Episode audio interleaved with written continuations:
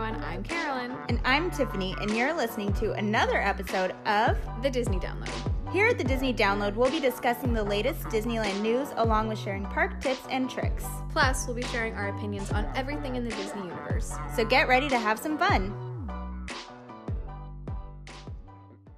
Hi, everyone. Welcome to another episode of the Disney Download. We are now in the middle of our Marvel rewatch, and you guys are listening to the Iron Man episode. So we're excited to get into it. Carolyn, do you want to jump into the comic origins of Iron Man?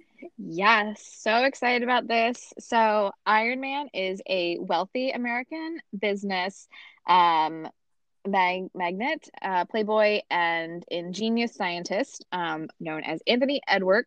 Edward Tony Stark, who suffers a severe chest injury during a kidnapping um, when his kidnappers attempt to force him to build a weapon of mass destruct- destruction. He creates a mechan mechan oh my gosh I can't talk today I'm so sorry guys a mechanized suit of armor to save his life and escape captivity. Uh, later, Stark develops his suit, adding weapons and other technological devices he designed uh, through his company, Stark Industries. He then uses the suit and successive versions of the suit to protect the world as Iron Man. Although first concealing his true identity, Stark does eventually reveal to the public that he himself is indeed Iron Man. Well, initially, Iron Man was a vehicle for Stan Lee to explore Cold War themes, um, particularly the role of American technology and industry in the fight against communism. Subsequent reimaginings of Iron Man have transitioned from Cold War mot- motifs to more contemporary matters of the time. Moving on to the development of Iron Man, which is actually a rather long development process. Um, a film featuring the character was in developed by was in development by Universal Pictures, twenty-first Century Fox, and New Line Cinema at various points in time um, since nineteen ninety. So very long time ago. Not really that long, but it feels like it. Um, before Marvel Studios re- reacquired the rights in two thousand six. Um, Marvel then put the project into production as its first self-financed film, uh, with Paramount Pictures distributing the film. Uh, John Favreau was signed on to direct in April of two thousand six and faced opposition from Marvel when trying to cast Robert Downey Junior for the title role. The actor was eventually signed in September of two thousand six, and filming took place from March to June two thousand seven, primarily in California, um, and, and to differentiate from numerous other superheroes that were set in New York, that is. Spider-Man, X-Men, things like that. Before filming, the actors were free to create their own dialogue um, because pre-production was focused on the story and action. Um, rubber and metal versions of the armor and suits were created by Stan Winston's company and were mixed with computer-generated imagery to create the title character. Hmm, interesting. Yeah. Um, so some fun facts about this movie. The first one is that Nicolas Cage and Tom Cruise both expressed interest in playing Iron Man. I don't know how, how I feel about that. How weird would those have been? Super. Right? Uh, I can't picture Nicolas Cage as Iron Man. No. no, no. Yeah, that would be... I, I don't know about that. Um, Tom Cruise, I feel like, kind of has the look, but I don't like Tom Cruise. Yeah. Personally, he's just not my favorite actor, so I don't really think I would have liked that. Yeah, I don't think so either. So my next fun fact is that a majority of the film's dialogue was actually improv. The now famous quote, "I am Iron Man," from the end is actually the most notable improv line from the movie. So crazy. It's pretty interesting. I was actually yeah. thinking last night, I'm like, how different would the movie have, I don't know what the original line was, but like how different would the cinematic universe be now if he hadn't said that? Food for thought. Yeah, that's like a big like butterfly effect kind of thing. Like if he hadn't have said that, no one would know, right? And like how would that affect the story of the cinematic universe like moving forward? Yeah, things to ponder. Interesting. Yeah, right? So crazy. Um, the next fun fact I have is due to the budget of Iron Man, they had to get creative and combine practical and visual effects in one. So eight hundred shots out of Iron Man's eighteen hundred cuts were visual effects compared to the now films that are roughly thirty-one hundred shots out of thirty-two hundred cuts. Hmm. That's Isn't interesting. That crazy? Like, yeah. Like, you think, like, now there's really only a hundred shots in a Marvel film that aren't somehow edited by visual effects, but in Iron Man it was like a thousand. Like, what? That's that's just crazy, right? I thought that was so interesting. Huh. Um, the next fun fact is that Howard Hughes was a model for the creators when they were thinking about Tony Stark and his associations to flight and aviation. Hmm. Hmm. All the fun that's things I learned from the special features. Yeah. And then the last fun fact is that it was really important to the filmmakers to show Tony as a builder and not just an idea man. So um, they sh- obviously show him building things throughout the movie. Yeah, very hands-on, which I thought was really, really cool.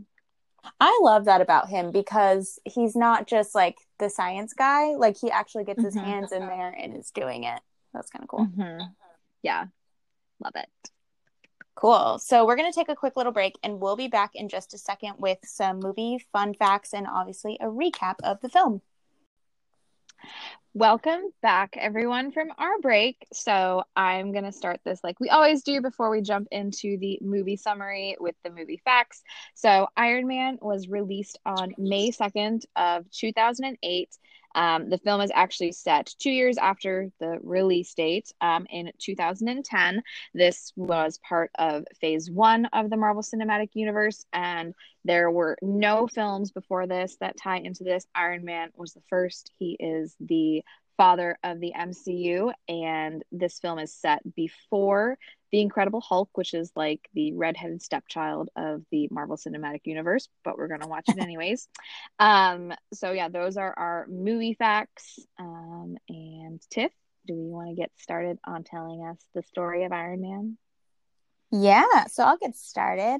Tony Stark, who's the hero of our story, he's inherited the defense contractor Stark Industries from his father, Howard Stark, and he is a war-torn Um, or he is in war-torn Afghanistan with his friend and military liaison, Lieutenant Colonel James Rhodes, to demonstrate his new Jericho missile. After that demonstration, the convoy is ambushed, and Stark is critically wounded by a missile that is used by his attackers, which is um, one of his company's own missiles.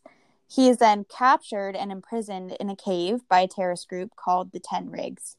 Yinsen, who is a fellow captive doctor, implants an electromagnetic thing into Stark's chest to keep the sh- shrapnel shards that wounded him from actually reaching his heart and killing him. Ten Rings leader, Raza, offers Stark freedom in exchange for building a Jericho missile for the group, but he and Yinsen know that Raza will not end up keeping his word. So Stark and Yinsen secretly begin to build a small, powerful electric generator called an arc reactor to power Stark's electromagnetic and prototype suit um, of powered armor that will aid in, in their escape. Although they keep this suit hidden almost uh, until completion, the Ten Rings discover their hostages' intention and attack their workshop. Uh, Yinsen sacrifices himself to divert them while the suit fully charges. Um, then the armored Stark battles his way out of the cave and finds the dying Yinsen. He then burns the Ten Rings weapons in anger and flies away, crashing into the desert and destroying his first suit, the Mark One. After being rescued by uh, Rhodey, Stark returns home and announces that his company will cease to manufacture weapons, which is their primary source of business. Um, Obadiah Stane, who is his father's old partner and the company's manager, advises Stark that that may ruin Stark Industries as well as his father's legacy. Um, after this, in his home workshop, Stark begins to build a sleeker, more powerful version of his improved Im- his improvised armor suit, as well as a more powerful arc reactor for it and his chest. Um, so that is the Mark Two. His personal assistant, Pepper Potts, then replaces the original arc reactor from his chest in a small glass showcase box that says, "Proof Tony Stark has a heart." Um, and even though, oh, hold on. Though uh, Obadiah Stane requests details of um, what Stark is working on, uh, Tony is suspicious and decides to keep this work to himself. So later on, at a charity event held by Stark Industries, reporter Christine Everhart informs Stark that his company's weapons were recently delivered to Ten Rings, and they're being used to attack Yinsen's home village, Glom- Gomera. I think I said that right. Um, Stark then dons his new armor, and he flies back to Afghanistan, where he saves all of the villagers. And then while he's flying home, Stark is attacked by two fighter jets. Then he reveals his secret identity to Rhodey over the phone in an attempt to end the attack.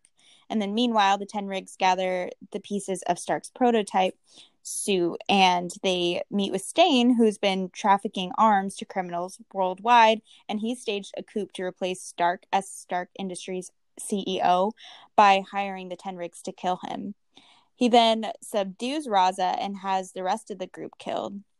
Stane has a massive suit made, and he reverse engineers from the wreckage that is found. And then, seeing to track his company's illegal shipment, Stark sends Potts to hack into the database. She then discovers that Stane hired the Ten Rings to kill Stark in the first place, but the group um, re or renegade Ren- reneged reneged um, when they realized that they had a direct route to Stark's, Stark's weapons. Potts meets with Agent Phil Col- Coulson of S H I E L D, which is an intelligence agency, to inform him of Stane's activities and tell him what's going on. So Stane's scientists can't duplicate uh, Tony's manu- uh, miniaturized arc reactor, so Stane then ambushes Tony at his home and takes the one that is currently in his chest. Um, Tony manages to get his uh, original arc reactor to replace it. Um, at this point, Pepper and several S H I E L D agents are attempting to arrest Stane, um, but he has donned his new suit, which is the Ironmonger, and attacks them. Um, Stark then fights Stane, but is outmatched without his new arc reactor to run his suit at full capacity. So the fight carries them over top of the Stark Industries building, Um, where Tony instructs Pepper to overload a large arc reactor powering the building. This unleashes a massical, a massical, massive electrical surge that causes Stane and his armor to fall into the exploding arc reactor and kills him. Uh, the next day, they are holding a press conference where Tony defies the suggestions of pretty much everyone and publicly admits that he is Iron Man. Mm. So then we also have our post-credit scene. So in the post-credit scene, S H I E L D director Nick Fury visits Stark at his home and tells him that Iron Man is not the only superhero in the world, and explains that he wants to discuss an Avenger initiative right off the bat from movie number one.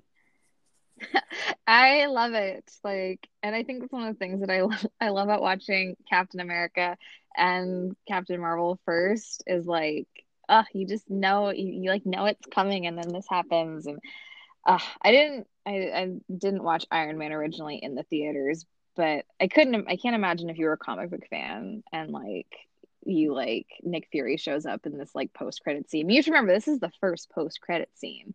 Like post credit scenes really weren't a thing, I think, until Marvel Studios did this. Um, yeah, and now it's like we all sit there and wait for them. So like, ugh.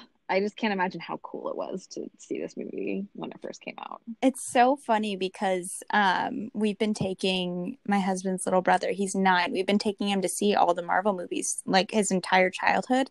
And so now every time we go to any movie, he's like, so uh, what's the post-credit scene? And we're like, that's just Marvel movies. It's not like every movie.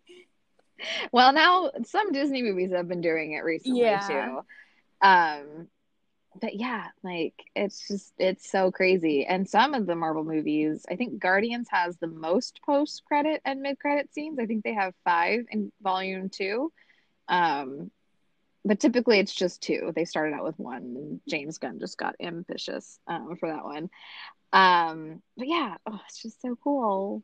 the first post-credit scene. Maybe not ever, but it just it, it really wasn't a thing until this. And I think I think people, you know, the, like if you knew, you knew, and you like stayed, and then it obviously started getting out that it was a thing. Um, but yeah, moving on to our section of things that fit into the larger M C U story. Obviously, the Avengers and S H I E L D. Nick Fury comes right out and says it. Like, there's a bigger, a bigger idea to all of this, and you're a part of it. And that actually will lead into, I think, the Incredible Hulk uh, post-credit scene too. So it's like they were very intentionally setting up the Avengers and introducing S H I E L D. Um, and obviously, if you're watching Captain Marvel before this, um, you get a bigger ex- kind of explanation of S H I E L D. Um, but that very scene at the end with uh, Coulson and Pepper, where he's like, just call it S H I E L D. Like, like I think that was a very big deal when this movie first came out, because obviously it's the first. Yeah. It's like clear that they knew what they were going to, I mean, they did know what they were going to make multiple movies, but they left it open.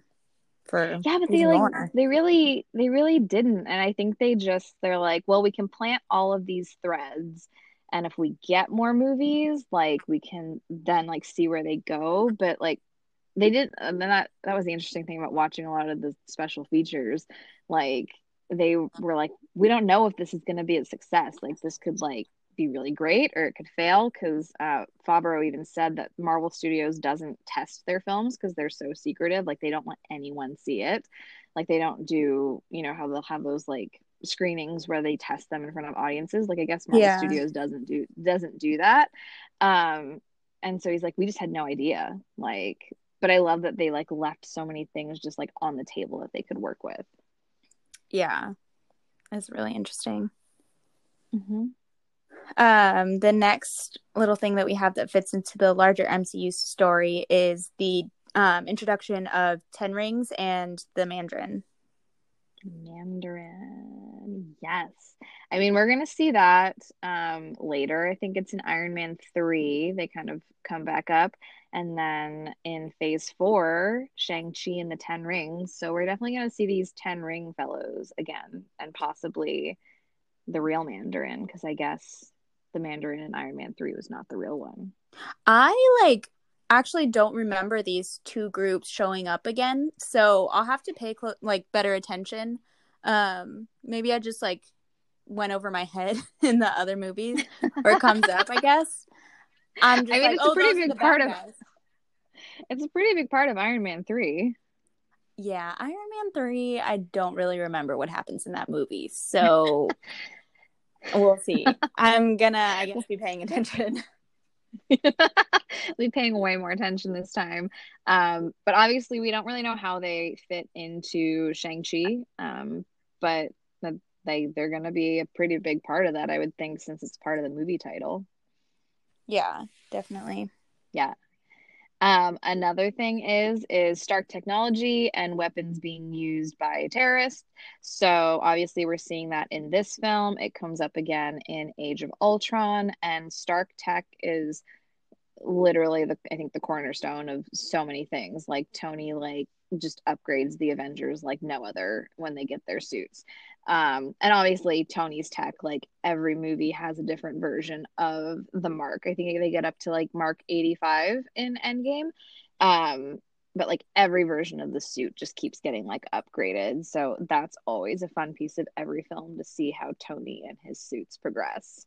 Well, and even seeing like Stark tech in Captain America, which is like mm-hmm. where technically the story is like chronologically beginning. It's just crazy. Yeah. Yeah. From Howard to Tony, to see how it all like grows. Yeah. It's so cool. Um, the last little piece we have is um, that they recasted Terrence Howard moving forward to the next couple of movies.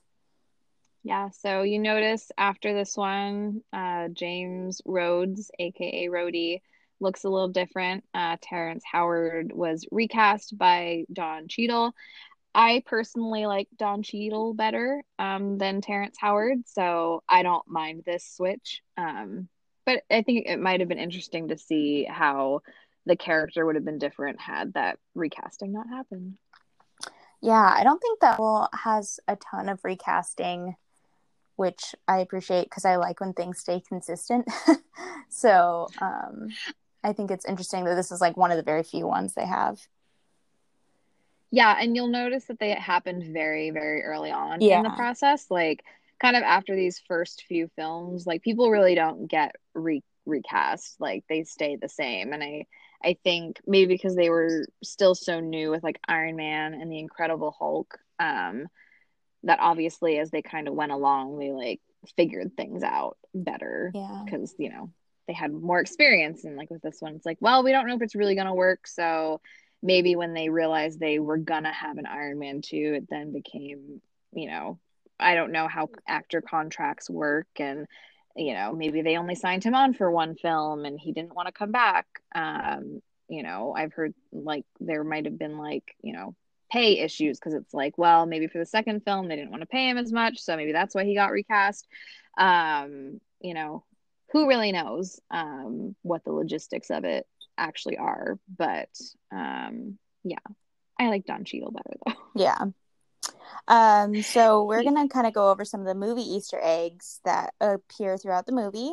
Um so the first one we have is that one of the jets that's seen in the film has the call sign Whiplash, who is the villain in Iron Man two. That's interesting. I didn't pay attention to Iron Man two and three. They all kind of blend together for me, so it'll be interesting to see. So you're excited to rewatch them and then talk about it all. Yeah, it'll be like watching it for the first time. I think those ones I was just like, I don't really care about these ones. But I love that. So we'll act, we'll get your very, I mean, we're always just honest about our opinion. Um, but you'll have, like, kind of like first time fresh eyes yeah. on it, since you don't remember a lot of things. Um, this one I actually noticed uh, watching the film, this next uh, fun little Easter egg, um, because I heard on another podcast I listened to them talking about Roxxon and the possibility of it being in Phase Four. Um, but in the background of the final battle, the Roxxon Corp building can be seen, so you can see the logo. And Roxxon is actually very heavily involved in many of the comic book storylines that involve Iron Man and the Avengers, um, a lot of the characters, um, including the death of Tony's parents. Obviously, that's not the case in the Marvel Cinematic Universe, but they could be a very big player in Phase Four, potentially. Hmm. Interesting. Um, the last little Easter egg we have is that in a scene where Stark is reading a newspaper with an amateur photo of Iron Man on the front, that image was actually grabbed from a video taken by a member of the public that was uploaded online prior to the film's release. Interesting. Right? That's so funny. I like that one. That's kind of cool. Right? Oh, so now we get to our thoughts. Well, Tiff, what did you like about this movie? I was telling Carolyn before we recorded, I forgot how much I actually like this movie. Like, I was telling my husband, oh, do you want to watch Iron Man with me? I don't really want, I'm like not excited to watch this one. And then I was like, oh wait, I love this movie. Because I I think I don't I... like Iron Man two and three, obviously. I didn't pay attention enough.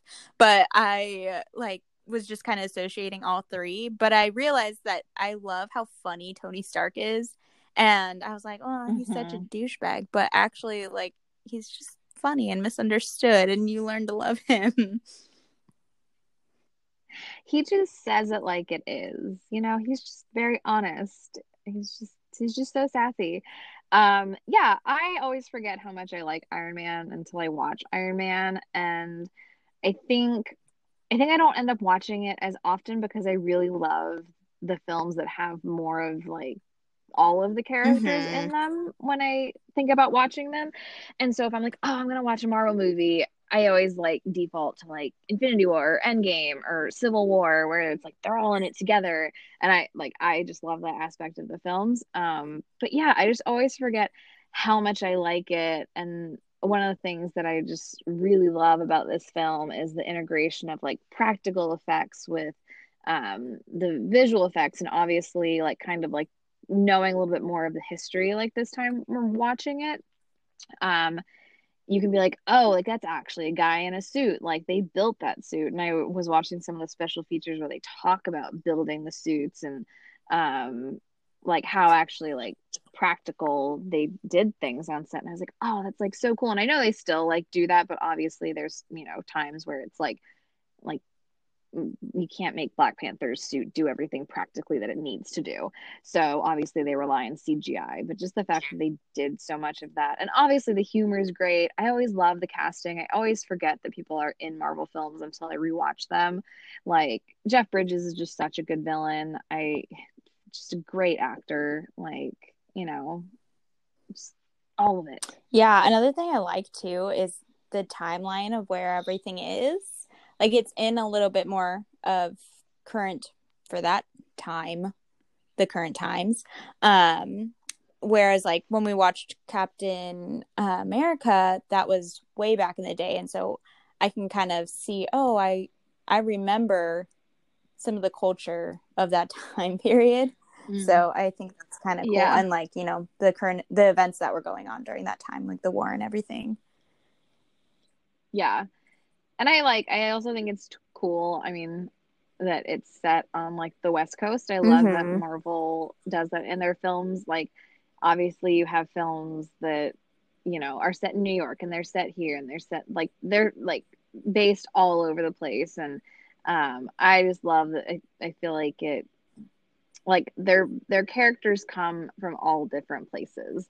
Um, and I like that they don't just stick to one spot. So I love that this one's, like, in California, which is always fun because I'm always like, oh, I know where that is. I've seen that. Oh, that's so cool. Um, but yeah, lots of things to like about this. I think like the chemistry of the cast is great. Like they all like work obviously really well together if they're like improvising all a, like a good chunk of these lines.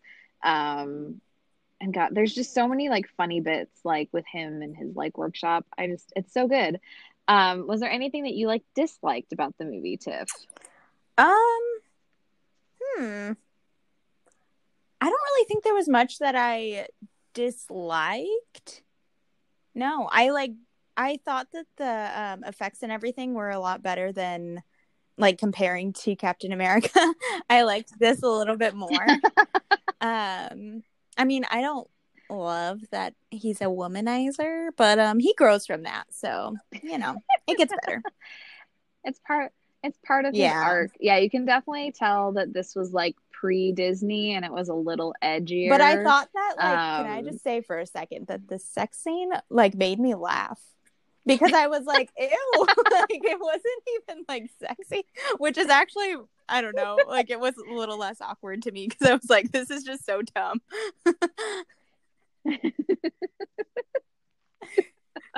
Yes, you can yeah. say that.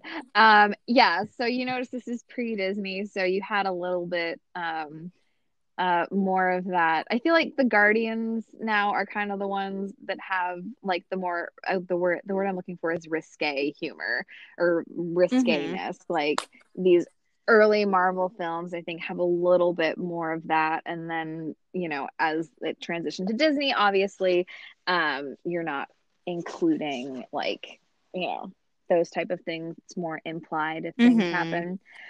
Um, yeah, that yeah, that's always just like a weird one. Um, what was I? Oh, we're, we're on dislikes. Um, I don't really love Rhodey in this film. I, like he's kind of the one where I was like, eh, I don't, don't. It's that just doesn't vibe with me. Um, yeah, because I feel like his character is a lot more like, oh, you need to follow the rules. Like, I don't know. He seems like he's gonna tell on him. Like, it's just weird. Yeah, and I mean, he is still kind of like that. I feel like from what I remember of Iron Man, um, two and three, like he is still more like by the book. Um. But I don't know. Maybe it's just like I've never, I don't, I've never really seen anything else with Terrence Howard in it. Um, so I don't know if it's just his acting style that I don't really like. Um, but personally, I just like it was fine. Like that was really the only part. Like usually when his scenes came on, I was like, meh, okay, like whatever. Um, I mean, he does. I think my probably my favorite part with him is when uh, he first tells Rhodey that it was him, and he's like, "Well, just tell him what yeah. you usually tell him. It's a training exercise." And then, then like it cuts to like, in a routine training exercise. Yes, that, that part was my favorite too. Laugh. He's like, "It's not that simple." Okay, in a training exercise, it's like they're right. Just tell him what you always tell him. Um, yeah, and. Obviously, like, for I think the budget they had and the things that they like did with this film, I think it was so great. Um kind of like we talked about in the last episode, I just really love like when like Iron Man is on the screen, you get that like heavy like metal like sound, and it's like, you know, that is like Iron Man's like like song. Like, I just think that is, I just love that part of it. Um Did you have any other thoughts on things like that, Tiff? Um, yeah, no, I agree. Like I already mentioned, the C G I I just really liked in this movie. I felt like it wasn't as fake. I don't know. It was really good for the time. Um, even though it is really fake because this Iron Man suit and everything. But I don't know. I thought it was good. So good. Um, did you have any favorite scenes outside of the one that you just said you really love? Yes. So I really just love him and Yinsen together, and I almost wish he would have lived so that we could have seen him in other movies. Um, but I love, like, I don't know, it was really sad when he was dying and he said, "Okay, like, this is your chance. Don't waste your life." And I'm just thinking to what happens in Endgame. And I'm like, he doesn't waste his life. He lived a good life.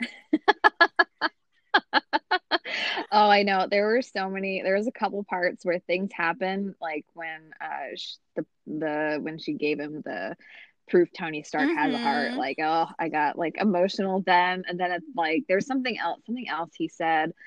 And then at the end, obviously, when he's like, "I am Iron Man," like, I got like like emotional, and I'm like, oh, because this is actually this is the first time I've watched Iron Man since seeing Endgame. Um, it's actually the first time since I think, yeah, I I don't really think I've rewatched many of these since I've seen Endgame.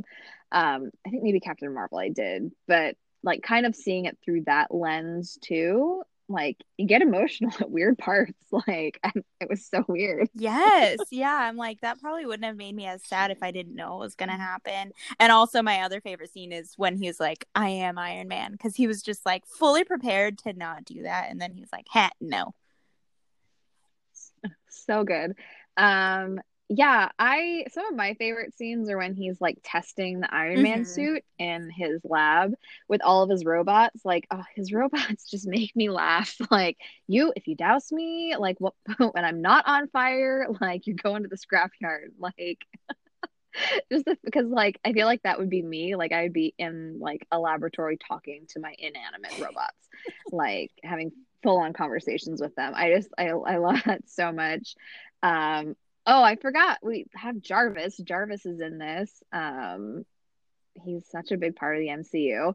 Um, I also, I, one of the other things that I really just love in general about this film is like the slow build with Tony and Pepper. And like, you can obviously tell that they have like such a rapport, but like you said, like Tony's like this womanizer, but then he kind of goes through this, and it's like, you can kind of see him like making the shift and being like, oh, well, maybe Pepper, and then but like she doesn't always like go for it, and, and they have like the tension, um but like nothing really happens for like a few films. I think in Iron Man two maybe they're together, um but I just love that they didn't feel like they had to like force it into being a thing. Like, they just it, like it it always felt like a natural progression um with them. Yeah, I love them together. And I love the part at the end where he's like, so that moment, she's like, "Oh, the one where, you know, we danced and then you left me on a roof."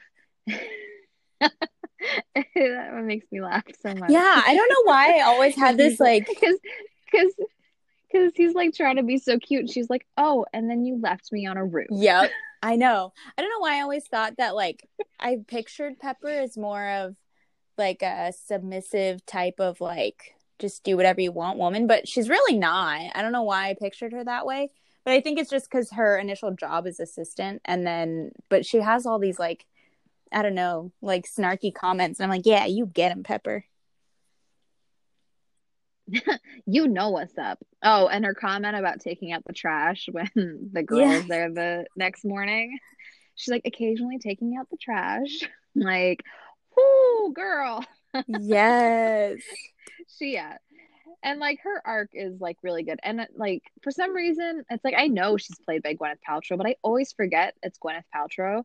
Like, that is Pepper Potts. Like, I don't know. Maybe it's the wig. I don't know. She's just not Gwyneth Paltrow when she's playing Pepper Potts. Yes. So that will kind of lead into our next section. But first, where would you put this movie on your list? This one just, again, it's like, it's probably, it's not in the top ten, I don't think, but it's probably in the top fifteen. It always ends up kind of in like the middle, but it's just because there's ones that I just really love more. And it's not that because I don't like this one. I know it's definitely above the other two Iron Man films. Um, but yeah, it just always ends up kind of falling in the middle because I love the other ones more, you know? Yep, I'm the exact same way. Like, I obviously love it better than the other Iron Mans because I don't remember the other Iron Mans. But, um, yeah, it's not in my top, but I like it more than uh, Captain America. Sorry, Cap. You do? Yeah. uh, yeah, Cap is always, the first Avenger is above this one for me. Um, Maybe it's because I, I just, I don't know, like we talked about it. I just really love the first Avenger. It always makes me laugh. And this one makes me laugh, but it's not the same kind of laugh. And like, so yeah. I think this one's funnier. I don't know. And that's why we have twenty-two films, so everyone can have their own favorite. It's not that, like, because this one is funny, but I don't know what it is about Captain America, the first Avenger, that I just... just tickles my funny bone in a certain way, and I don't know why that is, because I love Tony Stark and I love his humor. Yeah. That's probably because Chris Evans is in this one. Probably.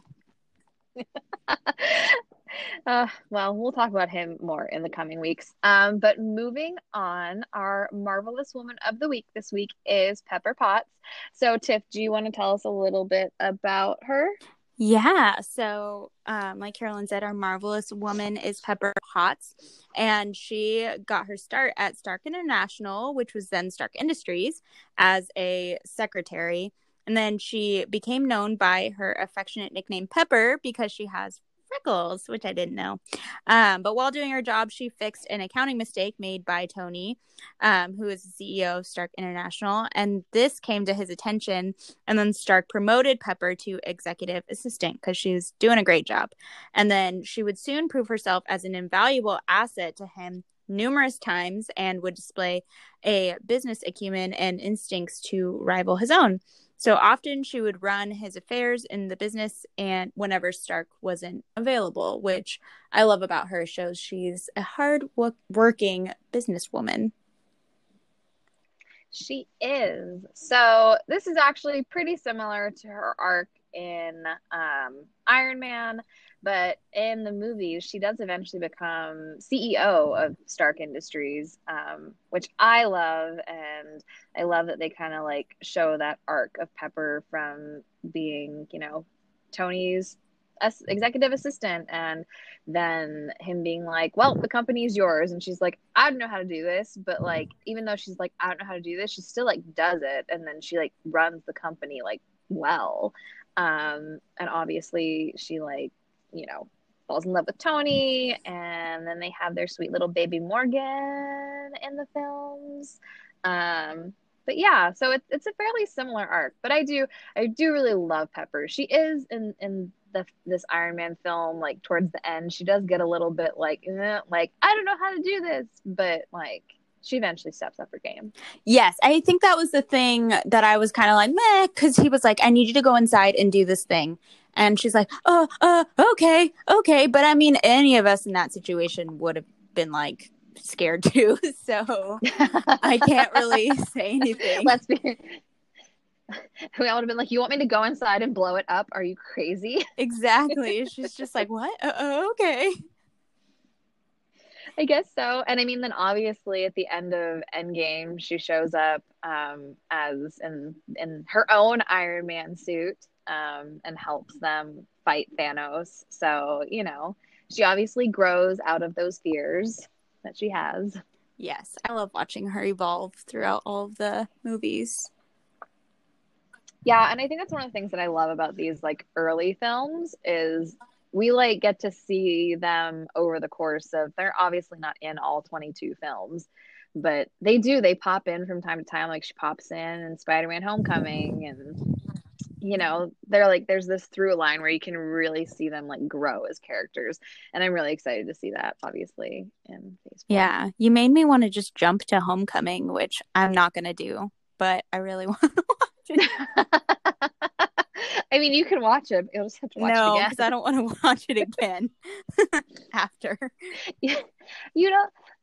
You only want to watch it once. Yeah, I mean, in such a short time. Well.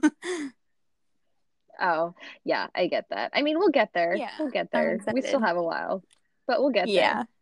We'll we'll get there. We'll talk about Spider-Man when we get there. Don't worry. Yes. Cool. Well, that concludes Iron Man. Next week is Incredible Hulk, which, like Carolyn said, is the redheaded stepchild of the M C U. But we're going to watch it. I've, I've never seen it before. So actually, this will be good. All right. So, yeah, you've never seen this one. I have watched this film twice because I have rewatched the cinematic universe twice in its entirety. Um, so I am I'm actually real excited to hear what Tiff thinks about this one. Um, this might actually be the first film where you'll hear some heavy dislikes. Um, yeah, that's why I haven't watched it, because everyone says, eh, you don't need to watch it. And I'm like, okay, I don't want to. But here we go. But you're gonna. Yeah, so that'll be interesting. Stay tuned, and we will be sharing that with you all. Thanks for listening to this week's episode of The Disney Download. If you want to stay up to date on all of the park happenings, be sure to follow us on Instagram at The Diz Download. And if you love The Disney Download, subscribe on iTunes or Spotify, and be sure to leave us a review. We hope you have a magical day, and we'll see you next week for another episode of The Disney Download.